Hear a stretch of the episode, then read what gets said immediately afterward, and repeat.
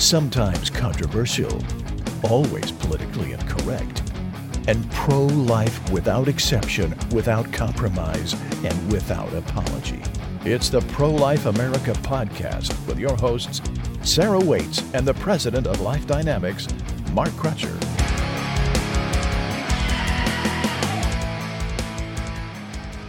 Hey guys, welcome to the show. This is Mark Crutcher, as you heard, and lurking across the table is Sarah Waits. Yep, and I've got some articles, Mark, here that I was really hoping to talk about because I think we've got some interesting perspectives on it. So the first one is Olympic athlete Brianna McNeal had an abortion. And really the short way that all this came out was she was supposed to have a required drug test, as all the Olympic athletes are. But she had the abortion 2 days before the drug test, and she says that she had been on a whole bunch of medications and was dopey, and so she missed the person coming to her house to do the test and the phone call. And so she got documents to try to prove, you know, why she missed it. She was trying to be vague about it at first. But on the documents, she thought that they had the date of the abortion incorrect. And so she changed the medical documents, and they noticed that. So they asked for more documents. And the more documents she got from the abortion clinic showed the same date. So she changed those as well. And so it was kind of a snowball effect from that. But this is like a bad steak. The more you chew it, the bigger it gets. Yeah. So they requested documents directly from the abortion clinic, which showed a different date. And so all of this culminated with an investigation, and what they did was the Athletics Integrity Unit banned her from competing in the Olympics.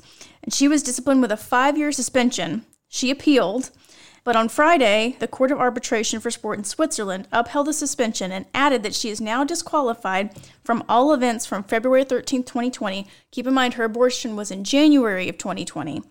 All the way to August 14th, 2020, and she gave up all medals, prizes, and money won during that time.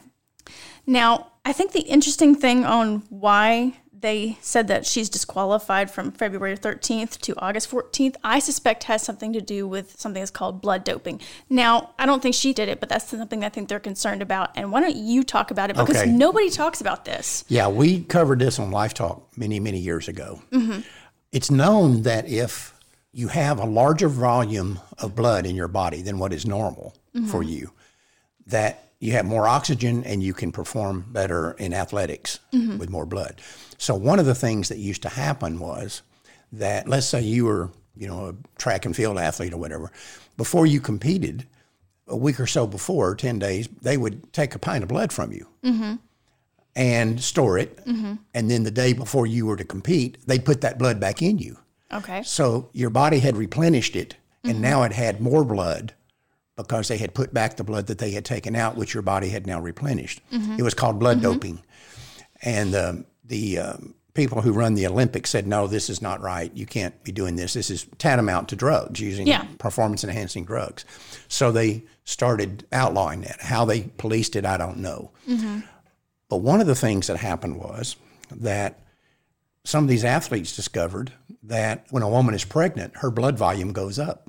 Yeah, makes sense. So they caught some of these women getting pregnant on purpose and then having abortions after the Olympics mm-hmm. because they didn't get pregnant to have a baby. They got pregnant to boost their performance. Yeah. As a matter of fact, there were some Americans that were involved in this too, but the primary culprits here were the Russians. Mm-hmm. And one Russian team had like 6 women on this particular team, whatever it was, bobsledding or something, mm-hmm. and like 4 of them got pregnant and then had abortions right after the Olympics. All of them were impregnated by the coach. It was just kind of his job to get these women pregnant. Yeah. And, you know, we had a story on the issue of should women be allowed to have abortions if they got pregnant on purpose? Yeah. And, you know, people say, oh, well, women don't do that. Well, actually, They do have. And this was one example of it. Another one was women who are concerned after they get an abortion that they can't get pregnant again because abortion frequently causes infertility because it damages the wall of your uterus. Right. Yeah. And so women will go out and immediately get pregnant again just to see if they can. Mm-hmm. And this becomes a nonstop deal because, you have the second abortion and you say, well, maybe that one did it. So I better. Yeah. But anyway, Oprah Winfrey had a show on women who got pregnant on purpose in order to trap a guy into marrying them. Yeah. And one of the girls that was on this show did this. Mm-hmm. And when it didn't work, he went off and married somebody else or took off or whatever he did. She went out and had an abortion. And there were other examples of situations where women got pregnant on purpose and then had abortions. Now, we're not saying that Brianna McNeal had an abortion for this reason. No. But I just thought it was an interesting time to bring up this point. But my question was, back in those days, and it still is, if there's nothing wrong with abortion, then what's wrong with what these women did? Yeah.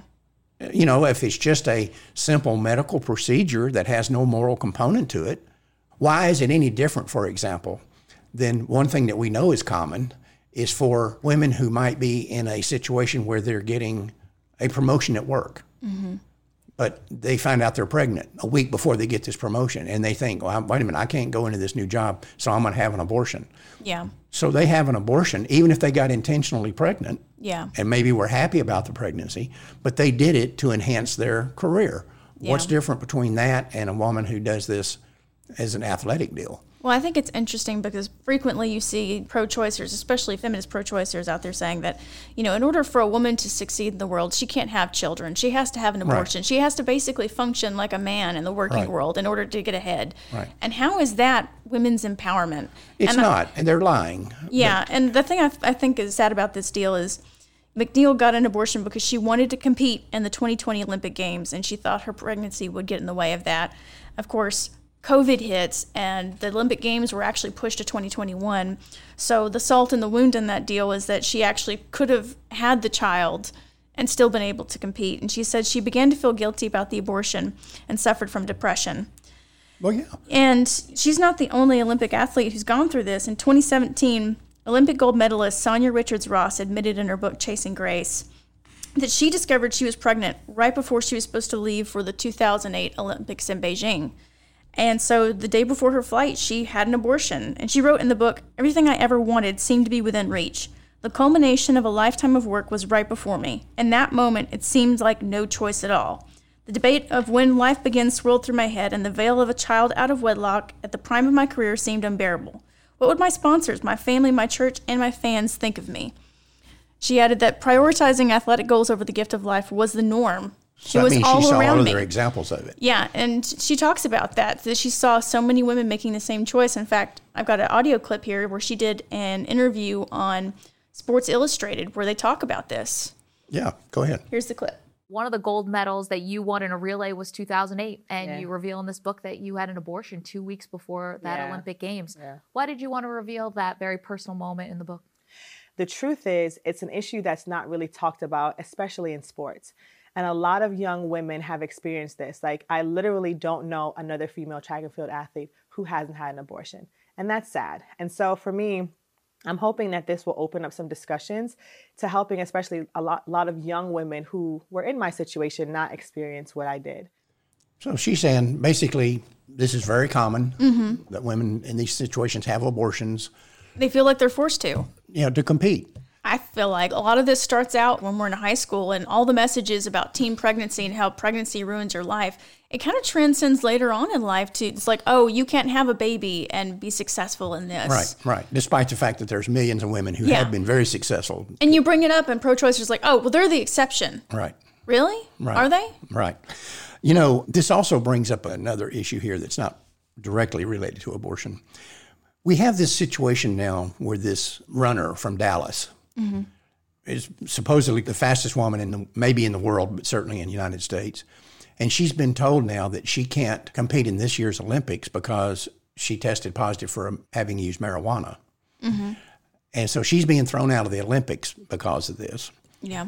And yet there's a man who for the last year has been undergoing hormone therapy to transition into a woman who's competing in the women's weightlifting. And he's going to set all the records. He was like not even within the top 300 men in the world in weightlifting, but all of a sudden he's going to be the number one in women's weightlifting. I think I may be wrong, but this person is going to be officially the first trans athlete to compete in the Olympics. Right.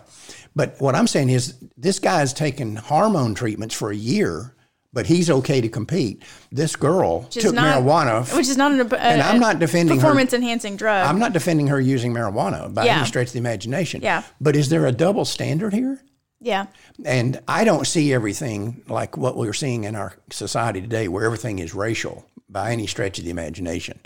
But I will point out that this man, and I don't care what he calls him, trans or whatever he wants to call himself, it's a white male and she's a black female. I don't know if that plays into it or not. I tend to not think it does. But we live in a culture now where everything is racial. We saw not long ago a situation where some people were saying that eating cauliflower was white privilege. Do you remember that?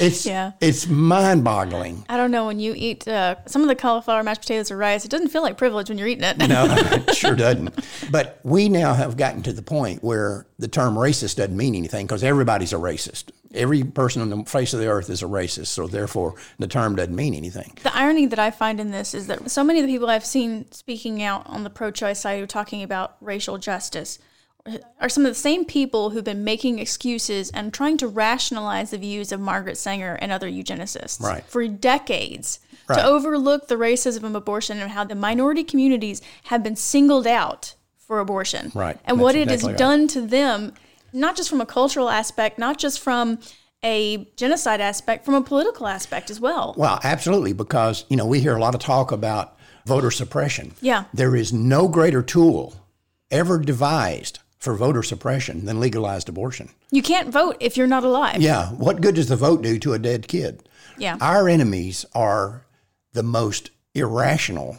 And I don't know really if irrational is a word. I think they understand that some of their arguments they're making are not rational. They just don't care. There's money in killing these babies, so we're going to kill them. Well, anyway, you had another issue you wanted to bring up here. Yeah, so another big thing that's been happening right now is that Pro-Life San Francisco has obtained documents about UC San Francisco harvesting baby parts. And Pro-Life San Francisco has a fact sheet on University of California, San Francisco. According to them, this university has over 100 active abortion training programs across the country run and funded by them. And they've seemed to take up abortion as a crusade for them. Now, it's been clear that UC San Francisco has utilized aborted baby parts. Right. So Pro-Life San Francisco submitted a public records request under the California Public Records Act to gain insight into the university's abortion training program, including any protocols and procedures for determining viability and what their protocol is when a baby is born alive after the procedure. So babies born alive during an abortion procedure, as well as the protocols and procedures regarding the care of that child. And the last one that they requested was human fetal tissue procurement logs. So they requested this in July of 2019.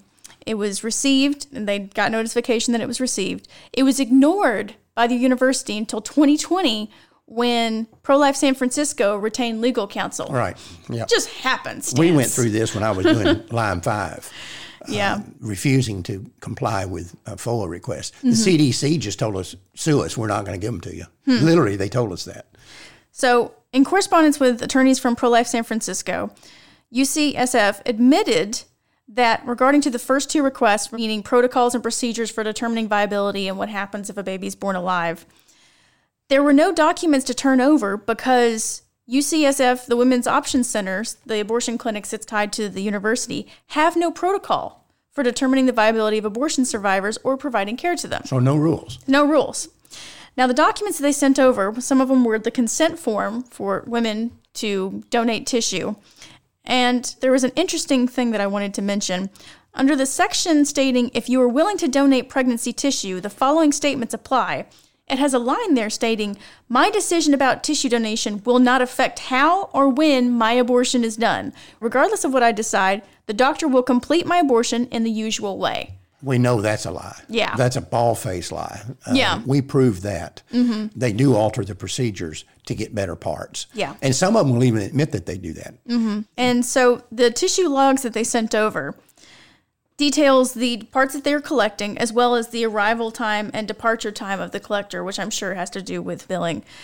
But the dates are from June 2020 to June 2021, which I think is interesting because this is in California where they've had the strictest lockdown. So while everybody else was shut down, the baby parts harvesting was rocking and rolling.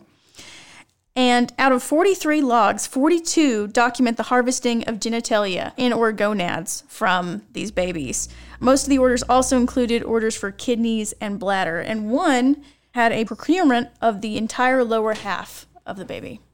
Yeah, we were the first group to document this issue of baby parts being harvested and sold. Yeah. And it's pretty ghastly. I mean, we have all the protocols in there, and we put them online. You can go online and see them. But what you have to understand is these people can sit here and say all they want to, that we're noble medical researchers trying to help out humanity. They're liars. They are savages. That's what this is. This is savagery, what these people are doing. I don't care what anybody says. I would tell that to them right to their face. I have on a couple of occasions. You tell them to their face? No, I don't believe that. Yeah, it's hard to believe, isn't it? Made such a shrieking violent and all this stuff. But what I don't want to hear is anybody who tells me they're pro-choice and they support abortion, but this is over the top. Yeah. That's crapola. When you support legal abortion, you take everything that comes with it. Yep. This is part of it.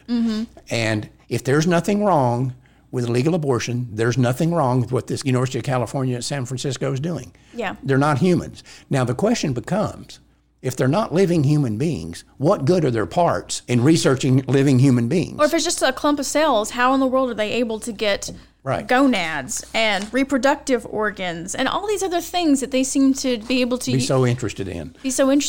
Yeah. Now, do you want to go ahead and talk about the Buffett connection to all this? Well, yeah, we covered this years ago. University of California at San Francisco is, bar none, the most radically pro-abortion entity in America. Yeah. And when they started seeing that the biggest problem the abortion industry faced was a lack of abortionists, because legitimate doctors don't want to do this. The irony of choice, choosing not to do it, putting them out of business. They created a special department to do nothing but train people in abortion procedures so they would go out and do abortions. Yeah. There was even talk at one time, and I don't know if the University of California, San Francisco was involved in this, but I know some other universities were, where they were going to go outside the country and offer training and help in getting a medical license in the United States to doctors outside the country who may have very sketchy training at best if they were willing to do abortions in the United States once they got here. And that's why you see a disproportionate number of the people who actually do abortions in this country are not medically trained in the United States. But anyway, when the University of California at San Francisco started this program to train abortionists, at the time we looked at this, I'm sure it's a lot more by this point, at the time when we were investigating, they had been given over $60 million for this project by Warren Buffett. Pro-Life San Francisco says it was confirmed by the University of California that in 2018, Buffett gave $52 million to the Ryan Residency Program, which is this program that trains abortionists, between 2012 and 2017 alone. And it says tax records show that he has been funding the Bixby Center of the university that handles part of this stuff as early as 2001. And then the Buffett Foundation's current director of U.S. programs, Tracy Weitz, is also the founding director of the Bixby Center's ANSIRH program. But so they're intricately tied together. We have a cadre of ultra-wealthy, elitist, eugenicists who have taken up the abortion mantle. Whether you're talking about George Soros or Warren Buffett, the Bill and Melinda Gates, these people are radical eugenicists. And we covered this in Siege, and if you haven't read Siege, I really recommend that you go read that and learn about this. Yeah, it's obscene what's going on out here. And, you know, we have to, when I say we, I mean the entire pro-life movement. Not only do we not get money from the government like Planned Parenthood does, we have to fight these entities that get money from these people, in the hundreds of millions of dollars. Yeah. Literally in the hundreds of millions of dollars. Like I said, at the time when we researched this many years ago, Buffett had already given over $60 million to that one university. $60 million to one university to train abortionists. And in America today, or in the world today, not just in America. That's a substantial amount of money. Large amounts of money are hard to overcome in the political process. Yeah. And to me, it speaks to the tenacity of the pro-life movement. And I wrote a little book called The Pact, talking a little bit about this. And we'll give those to anybody who wants to. We'll give them for free. They're little track more than anything else. Yes, if you want to request a free copy, we'll put the link in the description here. Right, and just get your free tract, and we'll send it to you. Or it's also online. You can get it online. Anyway, we can be very critical of the pro-life movement, and I am sometimes critical of certain aspects of the pro-life movement and certain things that we do and don't do and so forth. But you think about this. If you went in January 22nd, 1973, Roe versus Wade comes down. Mm-hmm. If you went in right then and said, okay, let's analyze where this battle's headed. Mm-hmm. Okay, the pro-abortion side is going to have absolute, total control over the media. Mm-hmm. They're going to have total, absolute control over the academic community. They're going to have total, absolute control over Hollywood. Yeah. And they're going to have hundreds of millions of dollars available to them from these eugenicists like Buffett and Soros and Bill and Melinda Gates. Mm-hmm. Those people are going to pour billions of dollars into this. The pro-life movement is not going to have any of that. And yet, here we are winning. Mm-hmm. After all these years, even the pro-aborts are out there saying that the pro-life side is winning. Mm-hmm. And, you know, it's a testament to this tenacity and I think what it's more than anything a symbol of. And that is that we are doing God's work. Mm-hmm. God is blessing us. The world would look at our situation and say, you guys are fooling yourself. You won't last 2 weeks. And yet we've been here over 40 years. We're closed in on 50 years, mm-hmm. and we haven't won yet. But we're still here. But we're still here. And, you know, I often make the point, if you go back to 1992, the abortion rate was 1.7 million a year. Mm-hmm. Now it's about 600,000. Yeah. The abortion clinics were rocking and rolling. They were bringing in money hand over fist. Now most of them are just hanging on by a thread. Yeah. Public opinion polls have dramatically shifted toward the pro-life side. Mm-hmm. And when you look at the reduction in the abortion rate and the number of clinics, there were 2,126 freestanding abortion clinics in 1992 when I started Life Dynamics. Today there are about 500. Mm-hmm. So three-fourths of them have closed. And you see Planned Parenthood conglomerating some of their clinics into mega centers. Right. And having one appointment line for 15 different clinics because they can't afford all the people. But if you look at just the reduction in the abortion rate, mm-hmm. what we're seeing right now is that every day, not in a year, but every day, there are more than 2,500 babies fewer being killed today than there were in 1992. Yep. Per day. 2,500 babies are spared that would have been killed in 1992. So we have made tremendous progress. And we bring up all of these things about the amount of money that the other side has, their stranglehold on the media, their stranglehold on academia, their stranglehold on Hollywood, and the fact that these people are pouring hundreds of millions of dollars into it. How do we beat these guys? Well, I don't know how we beat them, but I know we have been beating them. Mm-hmm. And Christians will particularly say, can we really win this without the help of the church, and the church won't help us? Well, we've been doing it without the church. Yeah. We've never had the church on our side yet. Mm-hmm. And yet we're making all this progress. And so sure, we have problems, and sure, we have internal conflicts, and we have differences of opinion about stuff. But the fact is, this movement, to me, is an absolute miracle. Mm-hmm. Because I don't think anybody would have given us any shot to win this deal back in 73, if they knew the things that we know now. They mm-hmm. said, well, 6 weeks from now, you guys will be. And matter of fact, there were even pro-aborts at the time who were saying that the pro-life movement will dry up and go away. And, you know, a few months, they'll be gone. But never happened, and it's not going to. Exactly. But anyway, we're out of time. You got anything else, Sarah? If you like the podcast, make sure you go leave a rating or review on your favorite podcast platform. We've got a link in the description of where you can go do that. And make sure that you share this episode with your friends as well as other episodes, because there's a lot of important information in these episodes that I don't really see anybody else talking about. Right. And subscribe to the podcast. And what that means is we're out of time. Until next Thursday, remember, Life Dynamics is not here to put up a good fight. We're here to win. Because winning is how the killing stops. We will talk to you next week. Bye, guys.